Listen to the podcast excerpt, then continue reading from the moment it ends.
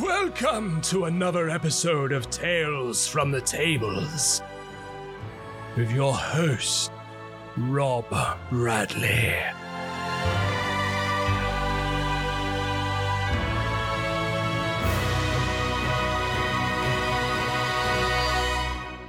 Hello and welcome to the podcast. This is episode 12, I believe. Wow. Yeah, a dozen episode under the 12. belt. That's amazing. 12 weeks of podcasting, crikey. With one break as well. We only had a break, didn't we? We only had one so far. It's pretty good, I think, yeah, isn't it? not too Yeah. bad. Yeah, not too bad. Yeah, one break, yeah. How you guys doing? You well? Excellent. Yeah, Yeah. I know I know James isn't particularly uh the Well, way James Oh, what happened, James? Yeah, I didn't even Uh, get to hear this I've, story. I've broken. I've broken a toe. Um, the, the not the biggest one, uh, the second biggest one. Um, uh, kicking the bottom of someone's foot playing sports ball. Um, sports ball. What's Yeah. what's sports ball? uh, All the is- sports. It, it's it's football. it's every Um, sport at once. uh, Really? but, uh, but I've I've heard other DMs jokingly refer to um, any any sport as sports ball, um, uh, as, in a feigned ignorance of, of the fact that sports exist and have their own individual names. That's that's what I call it. Ball, ball play. Play ball. Play they're, ball, they're all the yeah. same thing. cool. Yeah, exactly. So you just basically like run around with a bat that you have with a bat, a baseball bat, and you've got a ball that you have to bounce with the bat, and then you've got to hit the ball into a goal that is basically a net, but it's like a big yeah. goal. It's like a- but it's it's a actually like a really wide standing up net, right? Yeah. wow, that's cool. I see you've played Aussie rules uh, football. Yeah, that's how it works. It's Post blatantly what the Aussies did, wasn't it? They're like, Yeah. "Oh, this game's fucking stupid. Let's just pick it up and give it a together as fucking many- kick." as many sports as we can. We'll just stuff it all in here. yeah, that'd be right. You know what? We'll throw in some crocodiles because why not? yeah, right. Hey, I'd watch Snapping at it. you from the sidelines. Yeah so i did that and then after playing on it for about 45 minutes and just making sure to not use that foot for as much as possible someone stamped on it and, uh, and then and, and then I Agonizing cried. sensations later. Yeah. Yeah. Yeah. That's so it's uh, it's a lovely purpley black at the moment nice. uh, and Which- which toe- is which- painful Which toe is it? Uh set the second but the one next to the big one on my left foot uh, which Oh, and i'm left-footed, that's so good. it wasn't ideal Oh, I was no. playing, playing right footed the entire Is the na- is is the nail intact? The nail is intact. Um, it's Okay, just good. the bone. the bones. it's just Um, the It's bone gravel. underneath. Um, it's just become gravel. yeah. Ugh. Oh, I'm glad that we're you- laughing oh, you about could it. hear it crunch when it got Oh, stamped. Jesus. Ah! Yeah, and then I screamed, and then uh, like just everyone stopped. we were like, Ooh. "What?" And I was like, "Oh, it's just." uh, You know, I mentioned before. I think I thought I'd broken my toe. It's definitely, it's definitely gone out. Uh, it's broken, all right. Yeah. Oh, Oh, no. And how- Welcome how- to 30. Yeah, right. Yeah, right. exactly, Yeah, Oh yeah, The it's your injuries birthday, wasn't piling it? Up. Yeah, last last last week it was my Yes, birthday. after was. recorded, Yeah, so cool. um, so How it begins.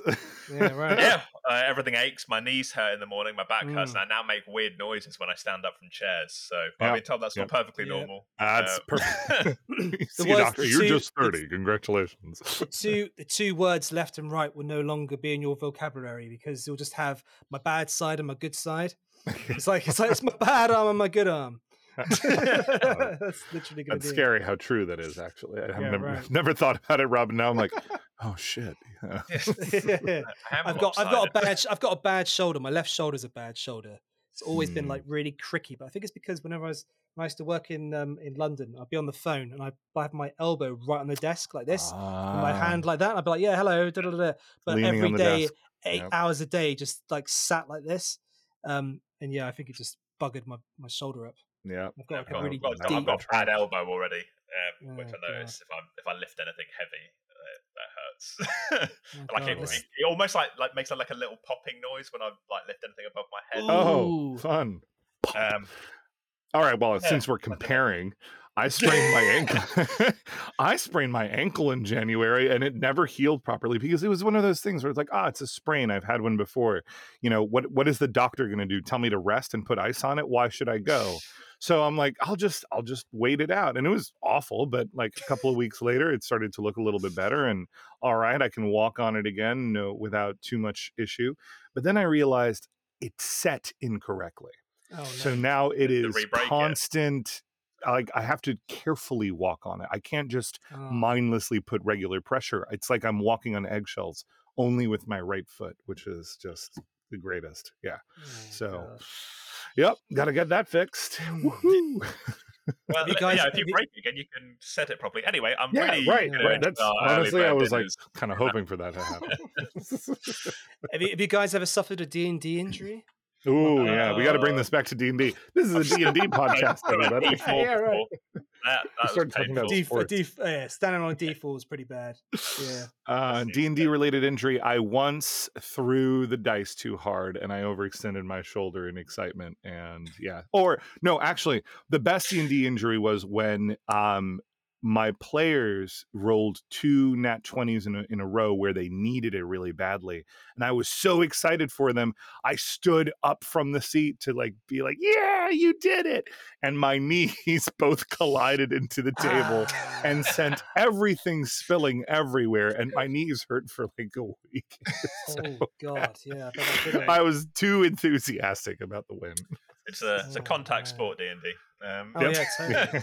Yeah, totally. Yeah, it's you sports ball careful. it's sports You ball. gotta you gotta wear pads when you play D and D, man. Yeah. Be Hey, look, the careful, yeah, balls knee are pads. weirdly shaped, but they're still technically. Yeah. exactly Oh, brilliant. goodness Brilliant.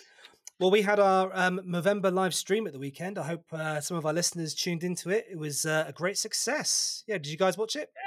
Uh, I caught I caught a little bit of it, but I was at the beach Saturday and Sunday, so Oh, as you as you as you did, it was a, yeah, it was it was hot at the weekend, wasn't it? Mm. Crikey. So hot.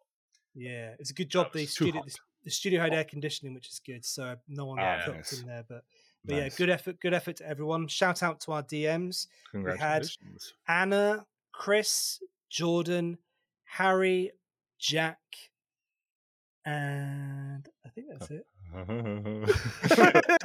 Who are we forgetting? If it's not, we'll, we'll do an errata next week where we're like, Yeah, yeah, yeah. DM, we forgot last week. We're so sorry. Yeah, well Right. done Uh, to you guys if you are listening. yeah. Yeah, you did a fantastic actually a job. test to see which of our yeah. DMs are listening. So if Exactly. you didn't hear your name and you were part of the of the stream, congrats, you passed. Exactly, exactly. Yep, yep, yep.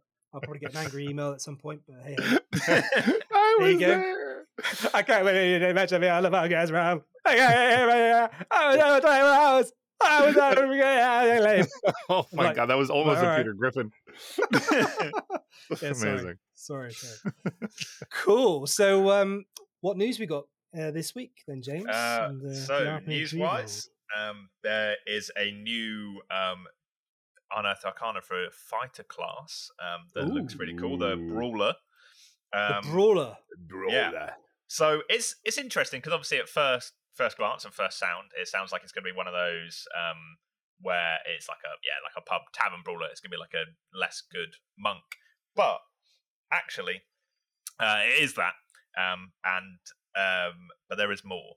So yeah, you've got your standard stuff that you'd expect. So lots of improvised weapons, um, which uh, from what people have said makes things a little tricky for the DM.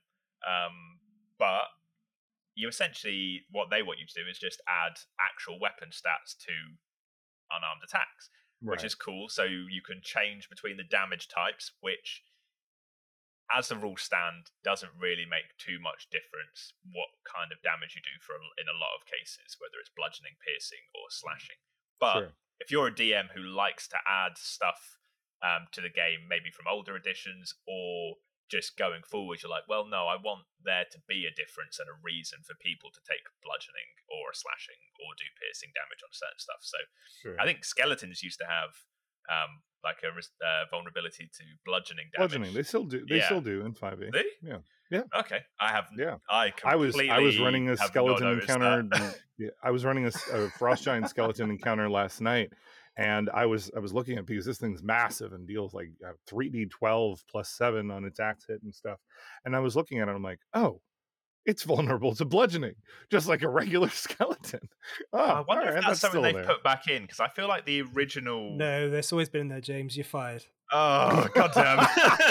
the casualness that that came out. Get you it. know, out. Get out. shit, yeah. I've, I've, I've, I've quickly Strip gone and you of checked myself. professional No, no, no, Rob, he's- He's Uh, too good looking. Save him. I've, oh, okay, I've, fine. That's just saving grace. It's just saving grace then. I've, I've, I've checked, and you are both correct. Not that I chiseled doubted you features. for a second, but it's definitely one of those things I should have checked before I uh, wrecked myself. Um, It's all right. Don't worry about it. It's all good. I, I know that there, there there are definitely stuff that, that is missing. That was one that I knew used to have one. I thought it didn't anymore. But um, But um, there is there is a lot. I don't really stuff like use that that skeletons, so I, don't think it's ever come up in a game that I've run. So that's actually really go. handy. I tend to use ghouls and zombies and ghouls and zombies are great. Yeah, they, they are ghouls and they are somewhat better. Ghouls are good. Ghouls, ghouls are really quite terrifying, aren't they? yeah, I think it's Yeah, just I I don't have any ghouls and skeleton. And gas, in- yeah, and gas. Are good. Yeah, gas are great. Yeah, Mm. um, Yeah. yeah. I love the I love Uh, the undead. The whole undead like repertoire of monsters is fantastic, isn't it? the the Yeah, best sorry. part is to Yes, there's so many fantastic individual undead monsters. You know, you Mm. have class things like the lich and weird things like the boneless and stuff. But Mm. anything can be undead. Like that's the beauty of it, right? You can Oh, take yeah, sure. literally anything and make it somewhat more terrifying by saying its skin is falling off. You know, like an undead bullet, or I don't, I don't know, and uh, even undead dragons. We've gotten, you know, our, uh, Yeah, Draco yeah, too. So Mm. yeah, really, I, I love the versatility of that one class, and that's what makes I think um, haunted D and D games or or horror D and D games so effective because not only is it built for that kind of thing, right? These things are horrible, um, but you can make anything you want happen just by saying, "Well, it died, and some weird necromantic magic brought it back to life in this Yeah, right. or whatever it is," you know. And it can be as stupid or as intelligent as you want, and as Mm. strong or as weak as you want. It's fantastic. Basically, it gives the DM agency to be an asshole. Yep. yep. Yep. Oh yeah, you thought you killed him. Well, you didn't. He's Oh, yeah, back. He's back. they picked up his piece. They cast true resurrection on him. They didn't need any body parts, even though you burned it in the lava. I haven't. I haven't done that before. What are you talking? I'm actually. Think- so James, Death I actually. Uh, oh, my- sorry. one of my all-time favorite monsters is a Death Knight. Oh, the Death Knights are cool. the Death Yeah. Knight. Oh, I've never, u- I've never, I've never run one of those. Are they? What are they like? Brutal. They're they're dark paladins. Effectively, Yeah. they're they're Dark super. bu- yeah, they're Cool. super intense dark paladins that. that um, basically broke their oaths so hard that they and usually killed themselves in the process or something like that. But then were brought back by dark powers to forever plague the land, and they can do cool things like um. Oh, I actually heard about why this is a thing. They have an ability which is like a um. They're, they're I, think, I forget what it's called. It's like their death orb or something like that. yeah It's, Hellfire it's Orb, a yeah. yeah, Hellfire Orb. It's a 20 foot radius explosion of bullshit. I think it's what 10d6 fire and 10d6 necrotic. Yeah, Yep. yeah, yeah. Yeah, Wow. J- James, James, you look like you're reading the MM I'm, now. I'm, you're I'm, like, I'm, I am. I- I'm I've backing up up right now. everything I'm saying. Yeah. Wow. So um, the reason for that is because that used to be an actual spell in the game that paladins could could take. Oh, Um, wow. yeah. And now they were like, oh, okay, we're going to preserve that element of it just as a feature rather than a spell that is accessible to to players. But like, yeah, back in second edition or something like that, that Hellfire Orb was a real spell. And I'm like, oh, 20 that's- d8 damage as a base. mm, That's like a ninth level, then, right? That's Yeah, probably. big. Who, kn- who knows? time spell. Mass, it's massive. Yeah. Um, Yeah. yeah, I've I've used it on my players before, but they were level five, so I I didn't use the Hellfire Orb. I because was gonna say Ah. 70, 70 damage to a help to. Wow, I think that would be excessive. opportunities. yeah, have to pass worry, a, D, as- a DC 18 dexterity saving throw. Yeah. I wanted them as a recurring villain, so I just I I had them gain more and more power every time they met and had leveled up in between. Mm, Such a Eventually I- cool, I such a it. cool enemy. Who's the? and look, it's just an undead. It's just a dude in a in a suit of armor that isn't living anymore, and yet it has and and like they're typically seen with uh, nightmares, right? As in like the fiery horses and stuff. Yeah, So awesome. oh, cool. think I had have mine riding. guys. a wyvern. Oh, sweet. Sick. Pretty cool. yeah, so sick. It's a great villain. I, I really, I really, I really liked him. it is one. It is wonderful how much you can do with D and D, isn't it? Like the stuff Yeah. they give you that you can just literally take this character here and just really flesh them out as a bad guy, give him a load of lore. Yep. Why? Why it's a, why there's this Death Knight? Make him make him your main sort of antagonist in the story, and really go to town on it. So great. Yeah, yeah. Honestly, a, a blast. Yeah. Um, so. I was actually so reading through the the brawler notes, the PDF now, uh, James, and I see exactly what you mean. You know who I feel like inspired all of this? Um, Olga from the D and D movie. For those of you who have watched it, played by Michelle Rodriguez. Yeah, yeah. That's yeah. I feel like if you want to make that character. This is what you take, or like you you multi-class barbarian and fighter, right? To to have this Mhm. unarmed uh, brawler expert guy, um, and it's pretty good. Yeah. Um, 1d6 plus your strength mod. And if you aren't holding any weapons or a shield when you make an attack roll, the d6 becomes a d8. That's not bad Hmm. for, I for think um, from what I've seen as well, it would be it's not just um, playing like a bar brawly sort of like loosey goosey just punch a, a thing later. You could build a brawler to be something like um, Bullseye from Daredevil, where they're taking Mm. like improvised weapons to like assassinate. You- That's you, a could pair cool it with a to view rogue, with like Yeah, with cool. rogue as well for like sneak attack damage. Like, okay, they've taken all my weapons. Uh, as I go into the embassy, okay, great. Well, I pick up a pen off the desk and I throw it in the guy's throat in one swift Yeah, motion to get my brilliant. sneak attack damage off. Who wants to see a magic trick? Yeah, right. exactly. it's gone. Gone. So good. That that scene was like I was like, okay. I was like, okay, cool. This is this is where we are then. Awesome. I was like, it is a okay. master class in Oh. writing. That whole Oh, every every scene of that film, obviously, but that Mm. that one scene in particular, I I will rewatch because it takes two concepts, one that you're familiar with and one that's entirely new, and Mm. shows you how to perfectly mash them together. Mhm. Like that's how you do it. That's how you get this one weirdo to be feared by the whole room. It tells you everything you need to know ahead of the movie about the Joker, right? Abs- absolutely. to Yep. blow up the whole room because he's like, let's not blow Yep. this out of proportion, you know? Exactly. Show don't tell. Right, right. Yeah, really, really, really powerful. I was listening to um, Quentin Tarantino uh, on on YouTube talking about There Will Be Blood. You know that film with Daniel Yeah, Day Lewis. Yeah, Oh, what a great film! yeah. He was just talking about how how much like Quentin Tarantino. He was like he was like he's like I really wish I was the one that made that film. He said because like because he said that it's because the guy who made it, um, I forget his name, Mm, uh, the director, but he's but Quentin Tarantino is like he said like I, like he's he's like he's like the guy that I he's like I I sort of look at him and I look at his work and I'm just like oh he makes me want to be a better director. Wow, that's And I was awesome like that's that cool. A That cool he's thing to say. still inspired by it. Uh, Mm. Paul Thomas Anderson. That's right, Paul Thomas. Anderson. Yeah, the director of Boogie Nights. Yeah, yeah, Yeah, he's yeah. he said he said that he was um Magnolia. in the in the film yeah. the first the first 20 minutes of the film is mostly silent but it literally Right. shows you True.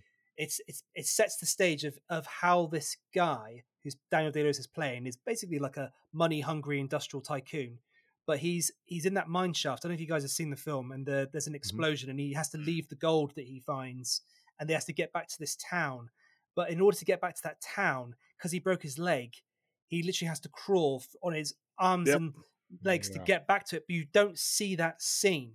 right. But what you do, what you do get sort of shown by the fact that he arrives in that town is there is a guy who is willing to do all that it takes in order to find his fortune, and that's like, and that's like so powerful that it really sets up this this guy. It's like, Yeah. it's like, is he evil? Maybe, maybe not, but he's definitely greedy, and he definitely Yeah. wants a fortune, and he's going to do anything he can to get it. And I, was I, I was like, Quentin Tarantino is saying all of this, and I'm like, well, I know what film I'm watching tonight when I get Yeah, home. there you go.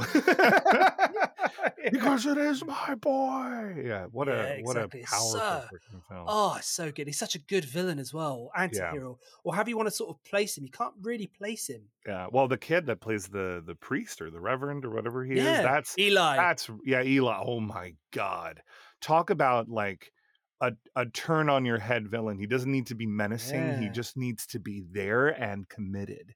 You Yeah, know, and if he's, it's um, it reminds me a lot for those of you who have watched, uh, and I hope you guys have because it's incredible. Midnight Mass on No, I've not s- Netflix. Yeah, no, I've not seen it. i don't see it. Uh, I'll write it down. Uh, I I won't spoil it for you, Rob, because it's it, it it's a slow burn. It can be a little hard to get into in the very beginning, but once you realize what's going on, your Yeah. brain explodes, and everything is Oh, high wow, stakes okay. after that.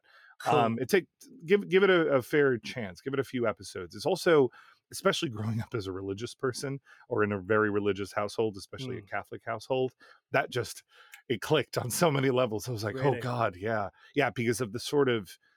I'm going to be careful with what I say on the podcast, but Okay, yeah, there's yeah. it. It plays really well into that small town America, um, Yeah. obsessed with how you know how the community revolves around the church, basically Sure. and but at the same time it's a great just horror piece in and of itself and if you break it down to its to the very itty bitty it's a it's a monster movie right like it's just Sweet. at its simplest it is a monster movie and it's great Cool.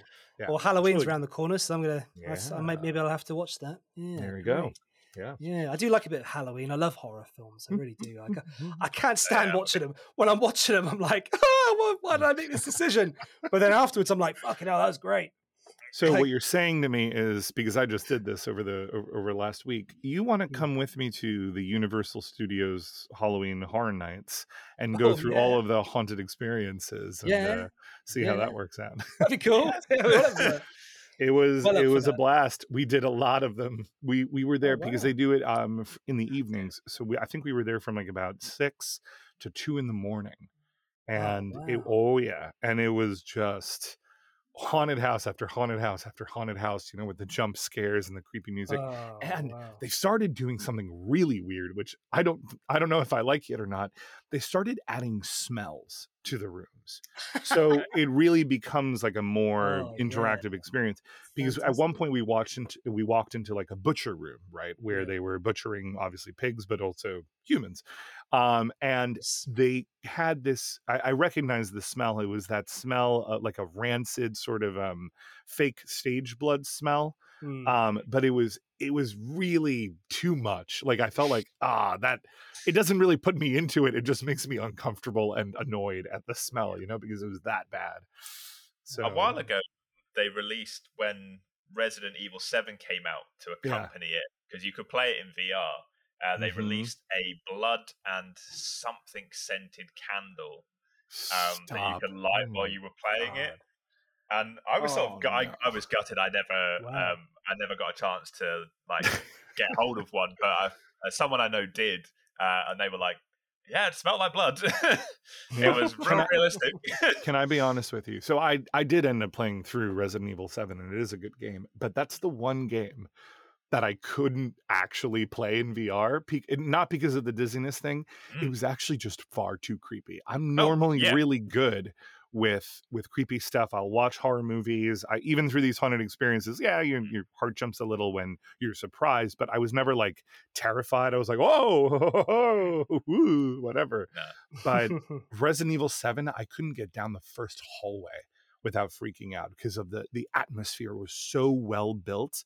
The, Yeah. the the dread, the silence of it all, the fact that your footsteps feel so loud in this Mm. echoing dark yellow 70s hallway. And when you Oh, I, I got to the door and it was like, it's locked. And I'm like, I I can't mean, I gotta turn around. I can't do something behind me. Yeah, yeah. Oh, Like, and when you're when when I- you can't I- see the environment around you, you're like, shit, nope, nope. nope. I couldn't play it for more than like 10, 15 minutes at a time Yeah. because my heart would be like beating out my chest. it was I'm gonna have to get it. I'm gonna have to get it. Terrifying. Get it. I got it. get it in like, VR if you Get really it, want. yeah, get to. it in well, yeah. VR. Just be prepared Oof. for that because that Okay, is- sweet. It, it is a lot. It is a lot. It's there a were like some people I think that even like complained about it because it was just too much. Oh, But yeah, Okay, sweet. yeah. Yeah, I'll mean, it really that shows off Mhm. like the capabilities of VR as an immersive Mm. experience. So more than anything else, because by God, was I immersed. I Oh, feared for my actual life. yeah. It would. Well, it definitely would be great to see VR with D and D. Like, how how could that be done? Do Oh, you think? yeah. I think on PC there is like um, you can do like a virtual tabletop where it looks like you're at a tabletop with like 3D miniatures and and like stuff like that. Mm. That's Okay. cool, and I think Yeah. they are bringing pro like people are developing programs where you can in VR inhabit your character in a dungeon, look around, That's awesome. um, That'd be Yeah. amazing. and then obviously then That's sort of come out of that and then sit around the table. But you could also sort of zip into the character and look around the 3D environment, and That's that so looks cool. awesome. But at the moment, obviously only PC. Mm. Well, Um, in a world where AR is a thing now, Mm. right? Yeah. Augmented reality where it just Mm. takes if you if you scan the landscape around you, it builds out into it. Like imagine transforming Go, your right? living room. Right. Yeah, Pokemon Go Kinda, does yeah, yeah. that. There's a few others that do it even better than that. Um, but imagine pointing your your your phone or your tablet at this area, especially if you're playing online, actually, and it suddenly transforms it into the room that the DM is describing, or he, you know, he has it built Yeah, that out. would Like, be that would be incredible. yeah, yeah. Honestly, where how how far are we away from that with all the Well, AI look at look technology at look at. Have? have you have you guys seen Unreal um five? Is it Unreal? no, no, not yet. I know. Oh, well, you were talking about it. You said how like Yeah, you put Unreal in a Engine. prompt from it. and yeah, on, Chat on built it. ChatGPT and it'll build it for Yeah, you. Yeah, yeah. insane. If you have a look at on um, on YouTube, uh, type in Unreal Five demonstration um, that. landscapes, that. type of thing. You honestly, the the videos are Insane. just oh god, it's like it's like it's like if that's if that's where games are going and game environments are going, it's going to be I'd say probably the next five or ten years we're going to be we're going to struggle to tell the difference. Right. Awesome. Let's do it. I'm ready for Ready Player One. Let's go. Yeah, Yeah. yeah, right, yeah, right. I want that me life. in, jack me Yeah. in. I don't care if capitalism and society falls apart around me as long as I can get. but when but when you think about it, when we're old guys, when we're old guys, the technology is going to be so insane Mhm. that we'll literally be young again. We're going to just go, "Dump, I'm a young guy. Yep. Here I am. yeah. I'm a young guy. feel I'm, I can I'm play around. around. I real can do what the hell I want. Here I am. Yeah, That's they'll just put a, put my brain in a jar and just jack me in. Yeah. and I'll be like, right, make me forget that I ever had a life, and actually, this is my life. And then that will happen. possible. But actually, this is what's happening now, and everything's just like on a repeat. Ah! Oh, uh, okay. what is reality? Get me out of here! Tech be like support! Inception. Tech support! Ga- Gameception. That's that. We'll make this movie. It'll be called Gameception, and we'll we'll just spin a D twenty instead of a top and see where. Yeah. yeah, exactly. Carries on forever. like, oh fuck. Oh gosh. Anyway, That went on a tangent. Back Uh, yeah, so back to the news. yeah, what's going on? uh, so, uh, how do we feel about Ducktales? Uh, I, I love Ducktales. Love how do we feel Weird about segue. What do post-apocalyptic settings? Yes. In an apocalyptic setting. Yep, uh, there is Okay, a cool. DuckTales inspired RPG, which is a, a hellish version of the classic cartoon oh my um, god. has been. Um, I think they're doing a print run now. It was released um, a while ago, like online, but they are now doing a print version of Duckborg, um, who is done by the same people as Morkborg um, Oh my goodness. RPG, and it is yeah. All That's the whimsy incredible. of the childhood cartoon you know and love combined with a post-apocalyptic setting. Um, Uh, I'm yeah. trying to picture what the what the Ducktales theme sounds like set to the Last of Us music right now. It's like, Yeah, "Life right. is like a hurricane. Here Oh, it's much sadder than that. Duckborg." It's just- How, yeah, that's that's a very interesting. Ima- Imagine they were Mashup. sat they were sat around. They're going, okay, so we've got so we've got the Ducktales IP. We've got the Ducktales. IP. What can we do with it? Uh, well, we can always put them in an apocalyptic setting. Yep, done. Uh, Great. I don't Your know. much, Jeff. idea, sir. Let's Yeah, make it don't happen. know that they've got the IP. Uh, I Oh, think right, it's, right, right. It's inspired. It's inspired. It's heavily inspired by, and there is definitely a Darkwing Duck esque looking character Yep. um, that's been created. But you know, it's just a, Oh wow! you know, a noir. How do they get how do they get around that? With there Disney, a- my god! is there Yeah. a vault full of gold that you can Oh, dive you can dive into. I Yeah, mean, if that's not your, without breaking like, your skeletal frame? Yeah. Can I Yeah. can I tell you a little a little uh, side? I don't know that I've ever talked about this on the podcast. It's a little side story. You've got So- a, a vault full of gold Right? Surprise, that you swim around in. my my um end of one of my Rolldark campaigns i had a a couple of players who were playing selfish characters definitely not selfish people just selfish characters um one of them obviously being the cliche rogue and at the end of the game because they had helped out a deity basically save the Feywild they all got a wish uh, and she would help you know do their wish but i told them the way I run wish spells is the more collaborative and selfless the wish is, the more likely the spirit of your wish will be accomplished. The it. more selfish and generally shitty the the the way you word your wish, then that will be more my interpretation and you have to be much more careful with how you phrase your wish in order to try and make that happen right Good rule. so in, in in other words just trying to encourage like you know if you're if you're trying to make the world end with a wish it probably won't happen the way you i ideal or you sort Yeah. of think of it your world ends. Right, exactly. Your world ends. So with this rogue, he wished for a um uh yeah, a DuckTales esque gold vault that he could dive into and that it would self replenish every every uh well, he, that it would self replenish its gold. He actually didn't even specify how much. He also failed to specify in this very selfish wish that was just about making money if there was any gold in the vault at all. He just wished for a vault in the vein of DuckTales. he didn't say it had to be full. So sure enough, there was, I think, an illusion cast over the top of the vault that made it look like it was full of gold, like a but a, an Olympic-sized swimming pool. And so when he dived down into it, he took something like 10d6 bludgeoning damage because he landed on the bottom of it. And it did replenish money, but only money that he would throw into it at the rate of one extra a year because they didn't specify how Hey, much. interest rate rates were Wow. horrible at the time. Very slow in the thing. so, Wow, basically, time so, work. so basically, JC, you, you created a retail bank. Yeah, yeah. I created the modern banking system. you system. wanted a modern banking system. Yeah. Great. but yeah, yeah. So um, don't don't wish for shitty things in my games, guys. This is what happens. Oh, Wow. I've had, had, had, um, had a final battle for um, one of my games. I gave them a deck of many things, and they with like twelve cards in, and they drew every single one. No. So by, no. so by the end of it, three were just in horrible positions. Oh. One, uh, they and the order they drew it in also just was horrible. So they drew the get a, a keep and wealth; those two were drawn, Yeah. and then Right. a, a couple of draws later, lose all, You lose all of that. lose it all. Yeah. Brilliant, yeah. we're rich. Oh, we're poor. Oh, and we're poor I've been, again. and my soul's been banished to, into some sort of horrible gem. Demi plane or something. Yep. Yeah. Yep. Christ. The Uh, Devil's one is a lot of fun, or the Flames card, where the, the powerful devil becomes your arch nemesis and will try Yeah, and They drew screw you over every chance it gets. And I'm like, uh, I, I, I think with this one, I, I don't know if Alex listens to this podcast, but shout out to Alex. This was from our Advent of the Absolute games, which you might remember, Rob.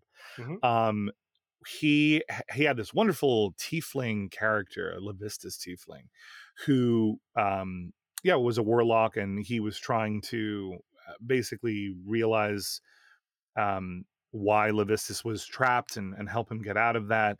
And he never knew this, but as he drew the flames card, they thought that it was other devils that were trying to the other guy who rules where Levistus currently does. I forget his name right now. It's not Bel, it's something else.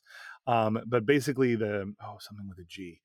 Um, but the the devil, the archdevil that rules Levistus's layer of hell, and he was like, "Oh, you're trying to free him? I am now your public enemy number one. I'm going to try and and and destroy you."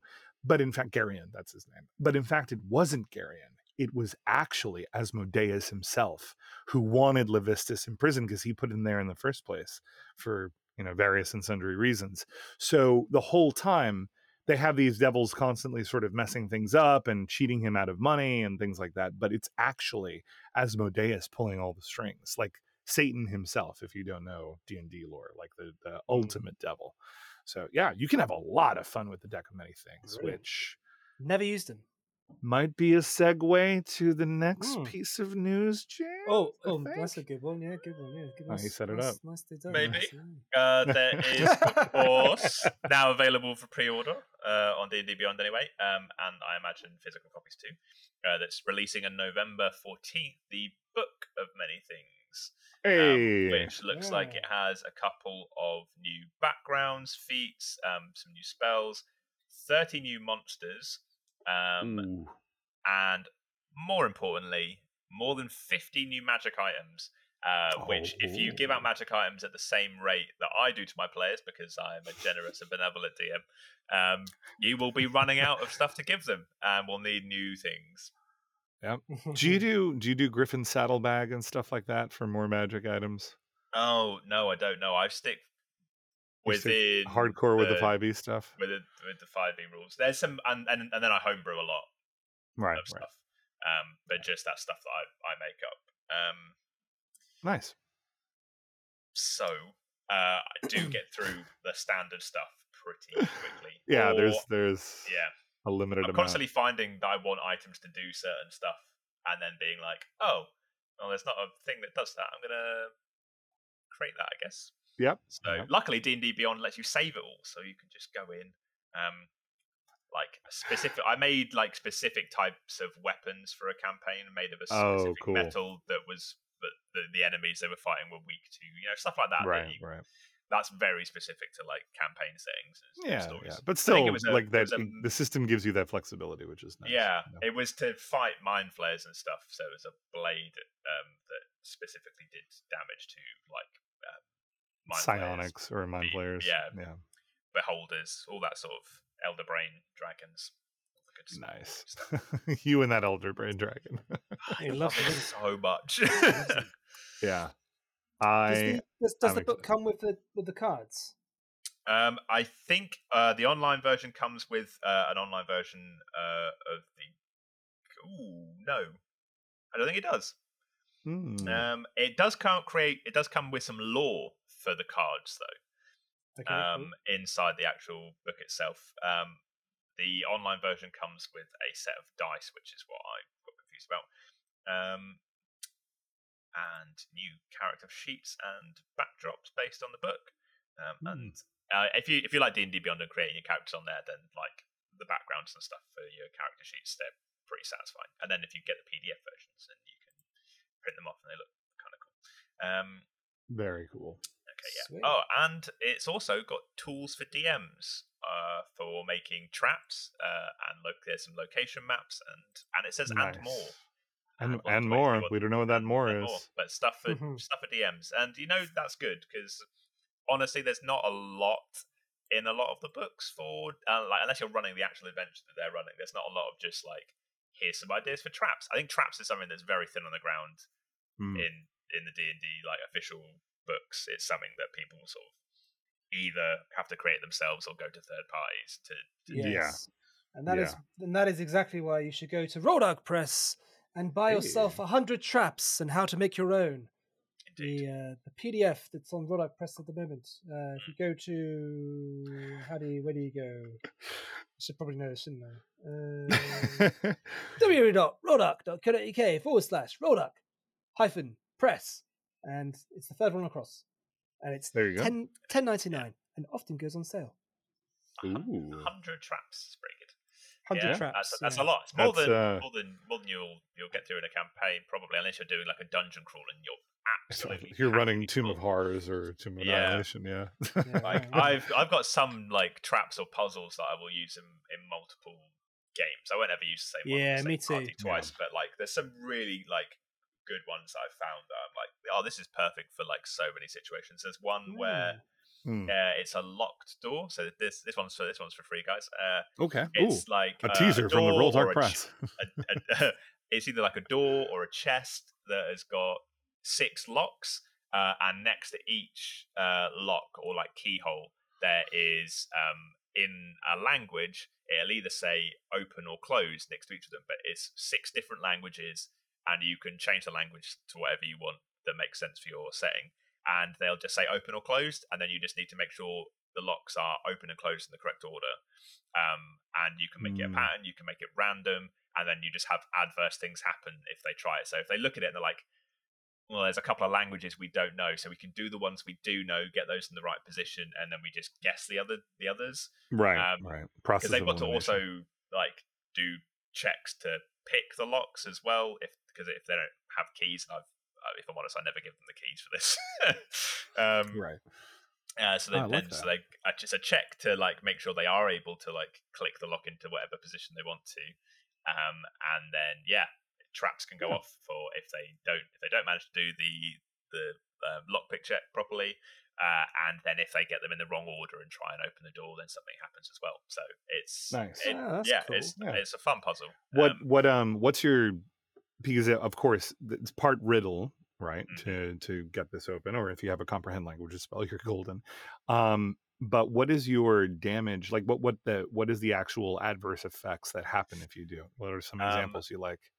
So I like uh, a thunder wave because it pushes them back. So if they're maybe maybe it's on like a thin ledge or something um, Mm. as well. Mm. If you're feeling Mm. particularly cruel, um, Great. I like um, like arrow um, like darts. Dart You know, traps. like the, yeah, like yeah, the dart, yeah, yeah, your standard traps. like tomb dart dart Indiana Jones. Uh, yeah, Yep. blowpipes. Yeah. Yep. I mean, great Slashing inspiration. blade, like Yep. blades that come out. Yeah, slash you up. blades. Yeah, slashing blades. the bridge of um, faith, the um, the bottomless Mm. pit if you step on the wrong tiles. These are all great classic Indiana I've got a Jones joke examples. trap that I that I quite like as well that I'm gonna I'm gonna ramble on about. Um, it's just a it's just a chest, um, and um, it's got a spring. The players can find out there's like a spring mechanism inside it if they inspect it to see if there's a trap um, that's gonna shoot something out. Uh, and then if they activate it, what happens is the trap opens and it shoots out, and it's just a dead limp snake that someone has put in put in the trap and be like, yeah, it'll throw a snake at them, and then it's been there for a hundred years, and it's just it's just you take They- one bludgeoning damage as the spring exactly. does enough damage to yeah, Snake just yeah, exactly. falls. You take one damage as the as the, the dead limp snake dead snake. collides with you. Oh very funny. gosh, that's funny. is funny. I do. I, I, do one when uh, where you've got these uh, two statues either side of a door. Yeah. And one statue will be of like a, a king or a queen, and they they're sort of sat on their throne and they're looking really fed up. And they're just sort of like their hand, their heads in their hand, and they're just like like this. That's how you get bad elbows. Yeah, exactly. exactly. Yeah, yeah, exactly. Oh god, there's a running theme here, isn't there? Um, and then and then the other statue is of a worker who's looking like he's like resting on his or she's resting on like a, a broom or something. That they're also looking like really fed up and sort of like oh, you know, wish this day was would, be over and da da da. da. And the, and the um the the thing that you have to do in order to get into the room is you have to Mm. tell tell them a joke Oh yeah, to like cheer that. to cheer them to both cheer up. him up. To cheer them up. Yeah. I like that. But I make I it, like but I make it really vague as possible. So I've had, I've had people be like, oh, maybe you need to take a short rest because they're both like overworked, which is quite good Oh, as well. So That's like a good some- one. sometimes when they've taken like ages to figure it out, if they pick that one, I'll go, yes, that's correct. And Yeah, the yeah, door yeah, yeah. I- like right. that. The mark of a good DM is if they come up with a cleverer solution than you did, let them roll with it. Don't be like, no, that's not Yeah, it. Right. Exactly. Just let them have it. I have so okay. These were these were funny traps. I have a very unfunny one. This is only, and I can't take credit for it. I got it from from uh from I think Reddit. Um, you guys are familiar with the ninth level spell Prismatic Wall. Yep. It's the one where it produces colors of the rainbow, and you can set it up however you like. Um, but basically, the way it works is every layer of the rainbow that you pass through it deals you, I think it's 10d6 damage of an appropriate element. So for the red layer, it's fire. For the blue layer, it's cold. For the green layer, it's poison, et cetera, et cetera, right? But it also comes with an additional effect. So for instance, you pass through the fire layer, I think it's just fire. But if you pass through the poison layer, you might be poisoned. If you pass through the yellow layer, you have to, you take a level of exhaustion if you fail your save. And they're Yellow all deck saves poison. I think or or right right Yeah. um this is i'm kind of spitballing yeah. because i don't remember the specifics um and i think the last one the violet later is you get banished to a demiplane and if you and if you don't get out in time or if you if you fail your next saving throw you're permanently stuck there and someone has to come find you or something to that effect. So it's a really like awful yet wonderfully creative uh defensive spell right a very powerful powerful archmage might put it at the front of their lair to sort of discourage people coming through. But that's just the spell. And here's the trap. So like I said, you can set this wall up in any orientation that you like. So you don't have to make it so that they are walking towards it. You can for instance put this above them like my wizard did. My players walk into the layer of this powerful wizard they notice that there is a multicolored wall of light above them. Um, it looks like some sort of magical or spell effect.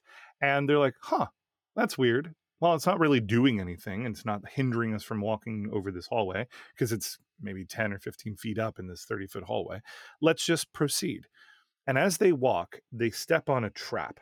a button that if they are not careful, they won't notice, which has a reverse gravity effect on it. So if you step on it, gravity reverses and you start falling up each layer at a time. And when you're falling, you can't control how many layers you voluntarily choose to pass through until you don't. You fall through all of them, Oh right? God. Progressively getting worse and have to make saving that. throws. No, no, no, no, no. We're not done. Because then on top of that, once you pass through all layers of the wall, even if you survive whatever 70 d10 damage, whatever it is, right? Plus all the other effects, you're probably already screwed up a bit, a fair bit at that.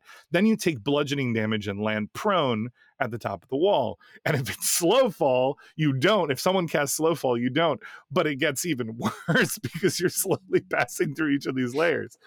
But then reverse gravity has an effect time of one minute. So you have one minute to realize that this effect will end. Otherwise, gravity will re reverse and you will fall back through the wall, the Ah, prismatic wall, in reverse order. brilliant. It's the most devious trap and the most great. absolute party killer that you've ever heard of. I had mine actually. So my my players were I think like level eighteen when they walked into this, and I was like, oh yeah, they're and they've given them tons of magic items. And one of the the barbarian had like the tough feet, and I have a homebrew rule about how to roll hit die that gives you more. So he walked in with like three hundred and something health probably, and I had to be like.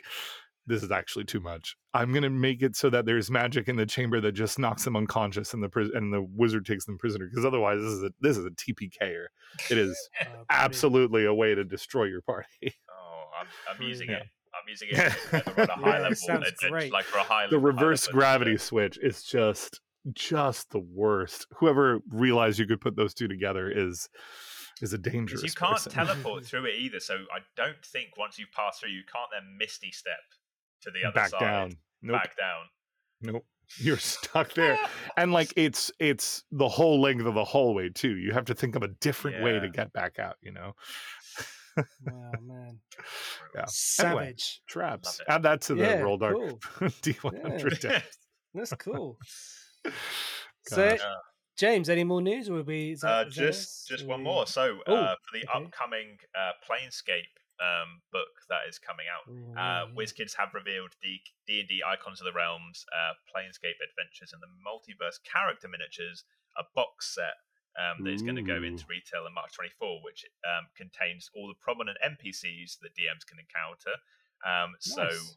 um, we know their names, and I do not know what they do, but it may be that they were in previous Planescape adventures and people will recognize them. So I'll go to the names. Okay. Uh, Fell, uh, Mort, who appears to be a flying skull of some, so- uh, some sort, Mustaval, uh, Mustaval, um, Shemeshka, uh, a planar philosopher, and a transcendent order conduit, and a transcendent order instinct. Um, so interesting. cool.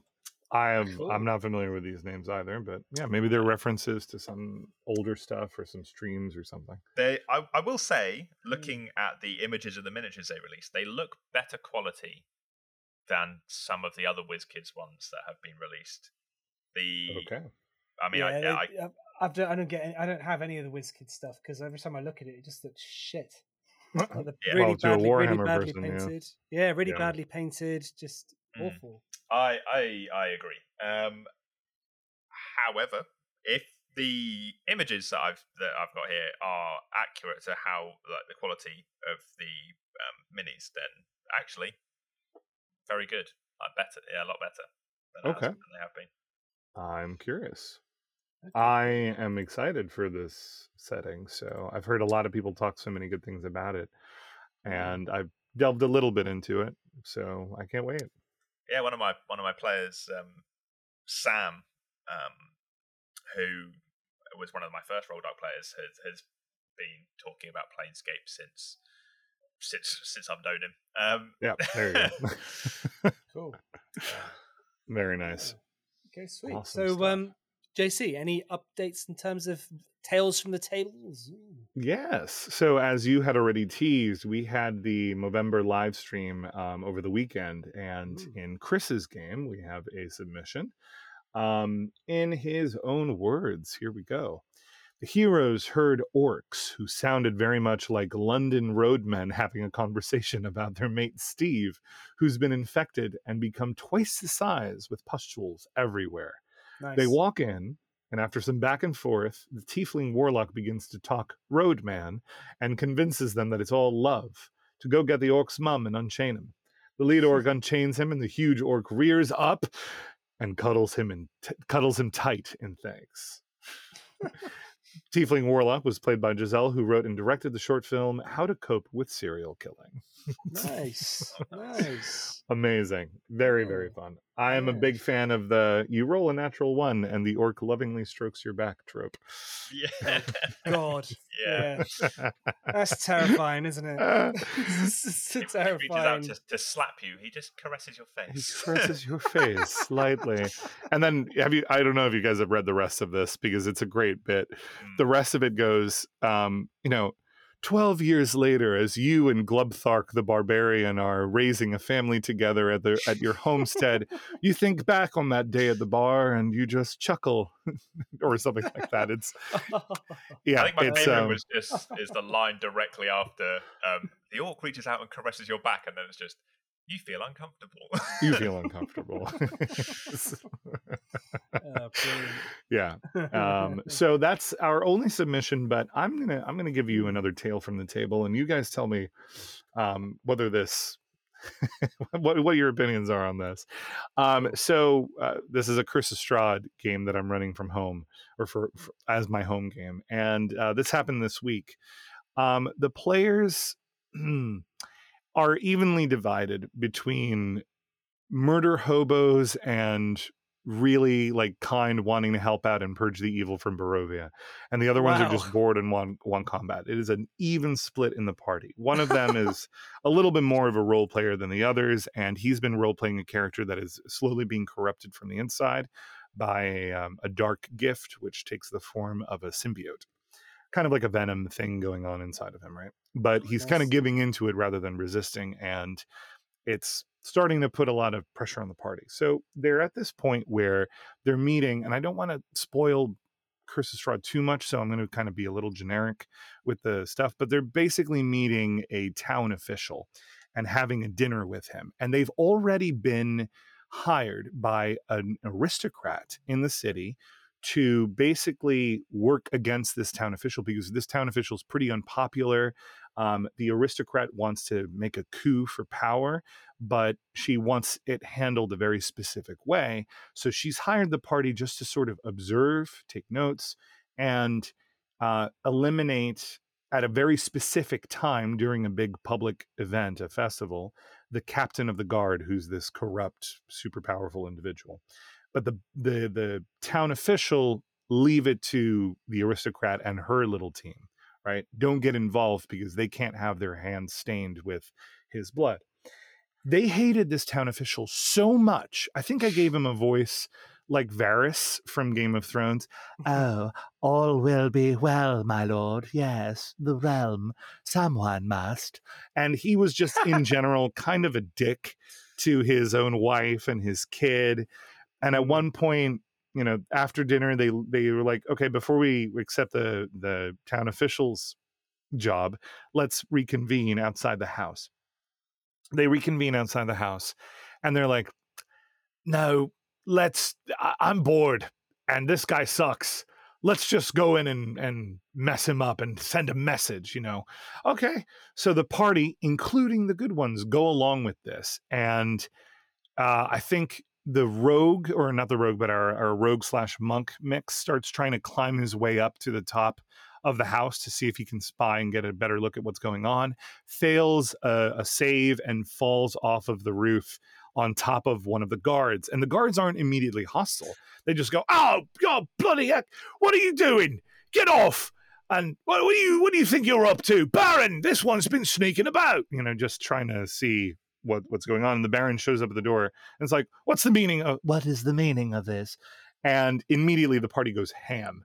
I think um just the the two guards the the the town official everybody that's in that area just immediately gets screwed. I, the the cleric or not the cleric is he cleric? He, the artificer slash wizard casts um, dragon's breath on his owl familiar and just roasts these you know regular CR half guards or whatever they are with their eleven HP and the a noble with nine HP just roasts them in the doorway.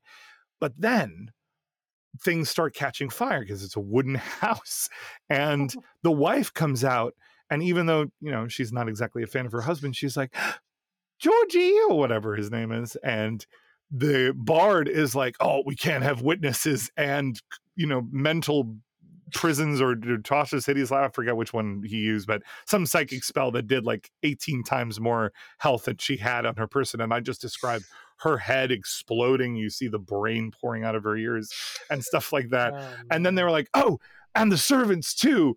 So they're now they're trying to cut off the exit of the servants.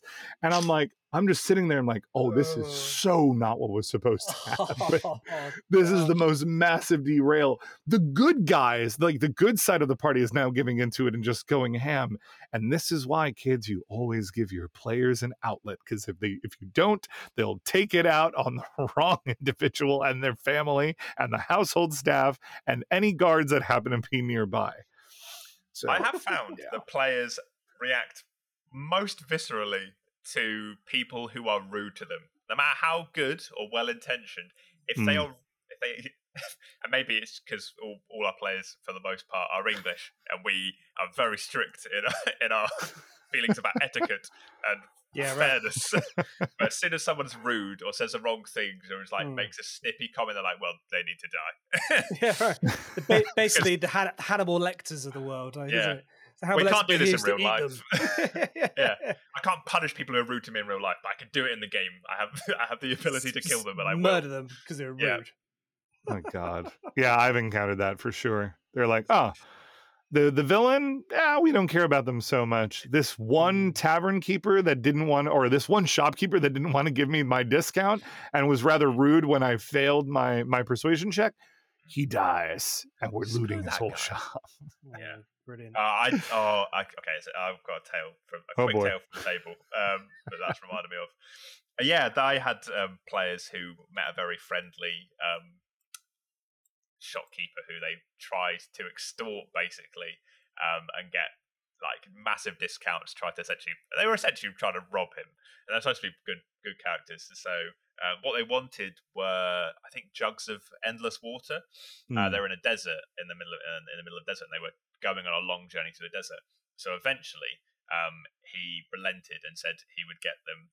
Fine, I'll get you the best, the best and newest jugs of endless water. Went to the back, brought them back, two jugs of endless water. Party left. Two days later, in the middle of the desert, um, pulled out the jugs of endless water. Um, we're like, great, we're fine. We've got water. Let's we'll pour it, have a drink. Saltwater jugs.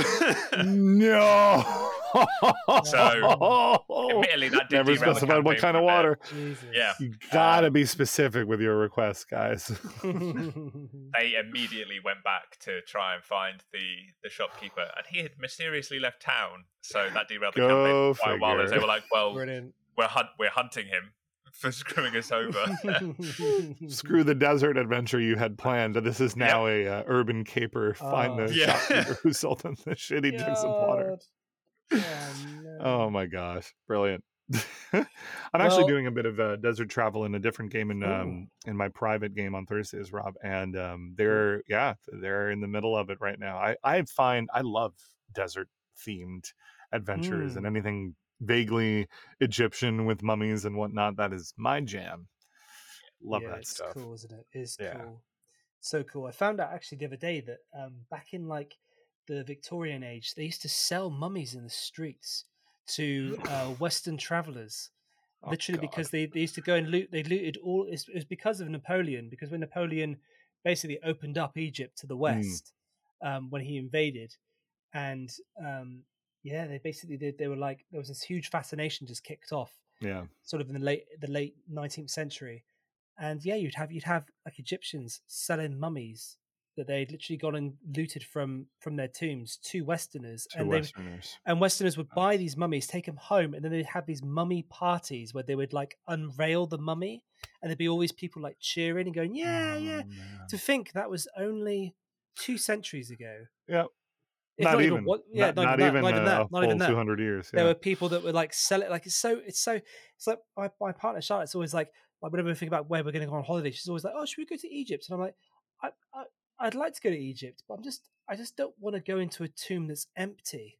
You know, Mhm. Like, because of that. you know, yeah. You've already took that, like- everything. yeah, Yeah. They've, like, they've all, they're just like in museums all around the world, or they're like Tutankhamun just does like the circuit of the earth, doesn't it? Yep. Pretty much. Yep. You know, if you want to see Tutankhamun, you have to go to wherever he might be, like you know, New York or Chicago or wherever.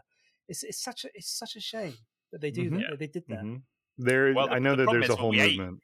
We ate Oh, a lot of the mummies. Um, Yeah, ground- times. Oh. Ground ground them up into dust. Yeah, and then and And then you used to and- cure illnesses Yeah, thought they would be like um like yeah for, for medicine. So because they were magic. I don't know. That seems Yeah, like a ridiculous and thing. to- then- to and do. th- and and then what the, what some of the people did is they because they couldn't because mummies started to become really scarce they Mm. would get just people off the streets just like or they dig up they dig up dead bodies from like from wherever and just and just be like there you go that's a mummy This is a mummy. It's We not. pulled it from the tomb Yeah. of Harakaten and uh, totally Fucked real. Oh my god. so fucked up God. I, So- listen, Dark as the the almost Egyptology major in me is crying right now because I know all of Yeah, this, but hearing yeah, it yeah, yeah. reminded me of it. I was like, Oh, no. yeah, Ah. right, yeah.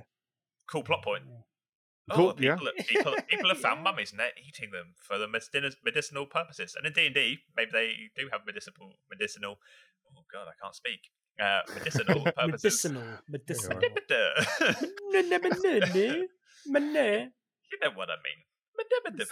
Special But this is about the, stuff that is a cool plot point. Like you, you're like, what is this mysterious plague overtaking the city? And the more investigating you do, oh, they're eating mummies. Well, yeah. Well, That'll do it. Yeah. They're not supposed to do that. Yeah. Yeah. So um, I'm guessing that we've we've already sort of shared a few horror stories from uh, mm, our own sort of experiences. I think uh, unless there is anything, James, you got you've got one of you. he's from- got it. It's not. It's not a horror Yeah. story in itself. It's something Okay. that I saw on Twitter. Um, Okay. uh, that someone had reshared from from 2020 um, about power gaming, Okay. uh, and Oh, I wanted cool. to, and I thought it might spark a discussion. Um, Yep, So for it. their their comment um, is uh, elite level power gaming is not about character optimization, though this is important. It's about driving the game, steering the campaign in the direction you want it to go, establishing victory conditions, and winning the game. the aspiring power gamer Winning must the game. remove yeah, Oh, must no. remove the DM out of the leadership role and make him the impartial referee he is meant to be. You will make the other players follow your lead and assist you, and they will enjoy the process, even though they may not understand what is happening uh, as it is happening. Um, what do we think Right. about a player who would try Well, and do that? Well, straight straight away they've got the, they've got the concept of the DM completely wrong. The DM is not the leader at all. The DM is given the agency to all of the players in order to build a story. You know, and that's the purpose of of the of the game, in my opinion. And whether or not you the players all die at the end or they survive, it's just it's just the, the effect of the story that you've created. Like you can watch you can Mm. watch any number of of fantastic films and fantastic cinema where the hero dies, you know, or or like the like the, and that's called a tragedy, right? Right. So that's so that's just what happens. It's it's it's about the agency of building the story, and it's not. That's the- I- I- that's one of the biggest bugbears of me with D and D is that some some players see it as a game to win, Right. and it's I just don't- not But what do you win? Combat? exactly. Like you're- what? Yeah, you're not. What are you winning? Yeah, you're not. I, don't- it- it- it- yeah, it didn't go into and- any more detail about what victory conditions you can, as a Yeah. player, This th- that on the table for you to win. The winning for to me, make the win, everyone miserable.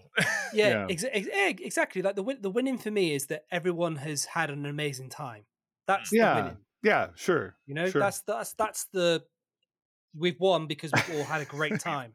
We've built that, something that whole Yeah. exactly telling a story collaboratively. The the that whole tweet you said it was from Twitter, right? Yeah, oh, yeah, Hats, whatever. um, that whole tweet just reeks of insecure machismo. You know, like the frail Yeah. masculinity element of it. What what is it that you're you're so uncomfortable about in your own life that you're trying to win a game where you throw dice and in a fantasy world and pretend to be different characters? Uh, like what Yeah. what oh you must remove the DM from the equation and set him to the impartial you know Referee. Yeah. referee that he is meant to be or they are meant to be. What? What? That's- really? that's is that really our job? what DM is. I No. missed that memo. I've been doing this Yeah. three and a half years. I forgot that, that was uh, my job. Oops. No, our job is to uh, facilitate the players role playing the characters that they have created and want to Yeah. inhabit, and giving them the opportunity and the scenarios to to be able to do that and Right. guide the the story that you want Yeah. to tell together. Um, I, I yeah. always go in being like, hey, everyone, no matter how much combat we do or don't have, or exploration we do and don't have, or role play we do and don't have in this game, at the end of the day, the prime the way I run it is this is a story. We are collaboratively telling it. You have made characters, which will be the center points of the story. I have characters that will play against and with and around those main characters of yours, and we'll we'll figure this out together as we go along. So yeah, even though they Yeah, do exactly. burn down the mansion of uh Noble and execute his whole family way before and not in a way that they were originally intended to, that's okay. That's it's their story. And the consequences of this and the repercussions of this, I'm certain will be very interesting to see play out. As uh, as they turn to each other like, are we the baddies? Oh shit. Yeah. Yeah, yes, yes, the- uh, yes, they are. If they're listening, you 100% are the baddies. yeah, right. I'm- I, I think you know uh, this person obviously has, has it's either very misled or has just had really bad experiences. Get yourself a DM, a Rolldark DM even, um, who wants to help facilitate the the story of your character. Yeah. That is, at the end of the day, the only thing that we're actually out here to do. the only like yeah the only thing i can understand maybe is this is maybe they've had really antagonistic dms in the past who Right. have felt that Yeah. it is their job to kill the players um which is Yeah. also not true but Yeah, that's totally. if it's a kickback against that i can see the massive overcorrect that this is but i i think they're just a power Yep. gamer and they just uh, like to an extreme level Yep. I I Totally. probably I probably have once. Uh, well, it's not not so much over the summer, but definitely in sort of like the colder months of the year, I get an email once a month. I would say on average by a DM who wants to be a Rolldark DM, wants to be a professional dungeon master, and their attitude is is that they are against the players Hmm. and they they don't get the concept of like because because how could you be a professional d- dungeon master if you if your whole goal is to kill your customers? Yeah. What, do- what, do- what do you do after that? Like, by then, Thanks guys, for playing. Let's get the next cheers. batch of people who want to Yeah. die. yeah, exactly. we don't It's we don't avoid killing them, but you don't. That's not your goal. You don't set out to do that. Like we, we No, of I, course I not. imagine we've all had like player characters die in games. Right. The Yeah. Roll yeah, Yeah, the, the, yeah. the world the world has stakes. If the if the world doesn't Yeah. have stakes, then the game doesn't really have much of a meaning, right? Because then it's just a simulator, a video game where you can reload your save. Um, so it has to have stakes. Again, depends on the kind of game you're running, I suppose. But Totally. um, yeah, but like if it if Yeah. it doesn't have that element, then there's what what's the point? If it does have that element, but you're abusing it, then what's the point? You have to ride that Yeah. fine line in between. Absolutely, absolutely. Cool. Well, I think we note. should we should yeah. Um, I think how long we know hour and eight minutes. Well, I think we've Yeah. got time to do some monster voices. Yeah. And what would you guys? How do you guys feel about doing undead monsters? Seeing as We spoke about Yeah, that earlier, Undead, and we can pick. We could pick. We could pick one for each other. I think that might be a good Nice. thing to go. So Okay. let's have let's have a little look. I'll make it So, random too. I'll get my MM out. Yeah. Let's have a. let's Oh, have a actually, you know what? Here. You know what? You know what? You know what? I have a I'm good gonna, idea. I'm gonna go ahead and use uh, D and D Beyond, the Yeah, me too, Ah. yeah. premier. Are- are you online- sponsored, James? Yeah, yeah. Uh, they- I really wish. Did really they sneak into your house and be like, "Hey, we heard you have a podcast. Keep plugging this." I woke up with with uh, one of them at the end of my bed. Uh, I struggled then to remember literally anyone high profile from who works on D and D at the moment. Well, same as Matt Um, Mercer. Um, nope, nope. Mhm. I, I actually don't know anyone who works at D and D Beyond. Um, I have a better idea for. Well, I, I'm comfortable with doing that, but rather than giving you a random one from the Monster Manual, I'm going to go to Van Richten's Guide to Ravenloft, which is Ooh. full of undead monstrosities. Okay, cool. you know what? I'm gonna. Two I think I've got one for you. Jo- Uh, creatures. I think I've got Are one. you not for using JC. D and D Beyond, James? There we Okay. go. And I think I'm also drawing from Van Richten's. nice.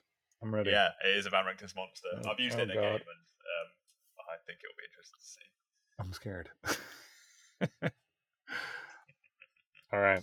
So you've got one for me. I'll get one for Rob, and Rob, you get one for James. Yep, cool. All right. Um, I'm gonna give you James an Alhoon. Did you guys hear that? Oh, yes. oh yes. bastard. You just Okay, played yeah. into his trap card. yeah.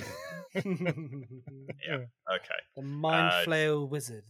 hmm Yeah. Mind Flayer, Oh, Wizard, cool. Undead. Okay. Um. All right, JC. You've got uh. What are we gonna say? What, what's gonna be? What's gonna be the the script? We We'll make it uh, up? we'll make it up. We'll improv. Okay, cool. I'm good with that. Or or type into ChatGPT. What Or right, right, uh, right. For those say of us. this okay, and for you, Rob, I'm going to make this Yep. random. I'm just flip a couple of pages and point. Ooh, okay. So this is an interesting one. Um, it's it's a loup-garou, if you want Oh. to say it in the right way how of the French. how the hell do you spell that? The loup-garou, um, L O U P, because the P is silent, and then uh, another word, G A R O U. Basically, it's a roided out werewolf. That's what it is. A loup- just means Ooh. wolf man. Um, it's just a Oh, fancy wow. French version of saying it. So yeah, it's a Van Richten's upgraded werewolf, basically. Okay, cool. So classic monster there. Oh, James, you're on mute. Oh, okay. Just, just running, just running by some Oh, stuff. oh, oh, Didn't you were. wanna- Ah, he's pra- you're practicing. He's practicing it. I love it. All right, what do you got for me, James? Okay, so uh, oh, a Jiangshi. Nice. I think that was next to the page because it's it, Yeah. like the, the one I landed on. Jiangshi. Okay, so those are the um the East Asian inspired um undead that basically become catatonic and then rise out and they they hop around Vengeful. the yeah. yeah, the vengeful undead. Very cool. I'm gonna So get the art. Their descendants and their communities they knew in life. Yeah. Um. Yeah, yeah they're known as like the hopping dead or something instead of the walking Mhm. dead. Yes, that's right. Yeah. sort of Okay. Uh who's Yes. kicking it off? Uh, well, I mean, I we we know I've had a practice, so I suppose I'll uh, I'll give you. Yeah, you go for you go to- you go for it, James. Do You Go it. for it, James. Go for it. Uh, so Alhoon, tentacly, but also raspy. So I think it would perhaps be something raspy but lispy. Hmm, So okay. your brain would not sustain my magical powers for long, being so puny and tiny. Amazing. Nice, I feel really intimidated. You are so puny and tiny. oh, I love that. Amazing. All right. cool. Okay, who wants to go? Do you want to go next, JC, or shall I? Sh- Uh, you do it. You do it. Okay, so uh, Loup Gnu, is that right? Loup Garou A is with an R. strain of life and thought uh, more virulent than the, the carried by column. Werewolves, aside from being deadlier than their werewolf cousins, Loup Gnu aggressively spread the plague of and. Only through the death of a Loup Gnu might those afflicted by it escape their curse. So is is that French? It is, yeah. It literally just means man wolf or or wolf man. Loup means wolf, and um, Garou I think is just like man, Okay, as far cool. as I'm aware. Okay, so ChatGPT is giving me a little bit of text. Okay. Okay, here we go. So, Cherished soul, do you feel the weight uh, of my hunger gaze upon you? The moon, she calls me forth. and your fate is sealed in her silver light. Tremble, for tonight ye shall dance with the cursed. Your fear, your scent, they fuel the beast within. Mon ami, there's no escape on the claws of destiny. Embrace thy night, for it is your last. Nice. The Mon Ami was perfect. Yeah, yeah, I love that. Cool. Hello, the baguette is after you Hmm. next. I'm not sure I did it. I did it. I did the French bit very that much justice. No, but, um, that was I'll, great. listen, I'll listen back to it later and cringe as a. like, as a is that right? That's intimidating, man. I'd be scared meeting a creature Cool. like that. Okay. Okay. Sweet. Um, all right. So this Jiangshi, um, I love this, the little bit of flavor text here. It they these vengeful dead stalk their descendants and the communities they knew in life, sowing terror and taking retribution for the slights or neglected burial sites that led to their cursed resurrections. Rigor mortis notoriously affects the limbs of uh, cause, causing them to hold their arms rigidly and to walk with a stiff gait. The hopping vampires, they're sometimes called. Um, brilliant. So the artwork for this, if you don't have it in front of you, if you don't know what they look like, is also really cool and inspired. They're wearing like a traditional Chinese top and, and long sleeves, but they have this really terrific undead with like peeling gray skin and long sharp teeth all through their mouth. So I figure it would be something like um uh something like this. You know, the door I'm setting the scene, the door suddenly bangs open to someone's bedroom in the middle of the night. You rise up, scared, look through the moonlit window and see only the silhouette of something before it fully comes into the light. And as it's as it speaks and bounces through into your bedroom, it says, Joe, you have left. You have not been to visit me. You have forgotten. Well, I have not forgotten you. You are going to pay for everything that you have ever done. You will join me in my grave. Ooh. Nice. Yeah, really good. and then you run. It. Cool. yeah. You were very lucky, uh, JC, that Oni uh, weren't technically undead because that was my Ah, go-to. yeah. at some point. You're get, you're getting an Oni thrown at you, so Oh, no, great. Get ready. cool.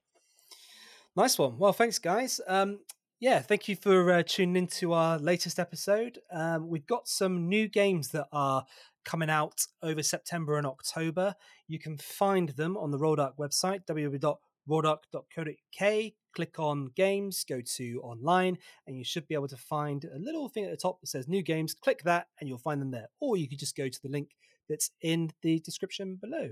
Boom. So, yeah, thank you so much to my co hosts, James and JC. And we will see you guys, or hear you guys, or you'll hear us, in fact, next week. Next week. Yeah. Nice awesome. one. Thanks, a lot, everybody. Bye bye. Take care. Bye bye.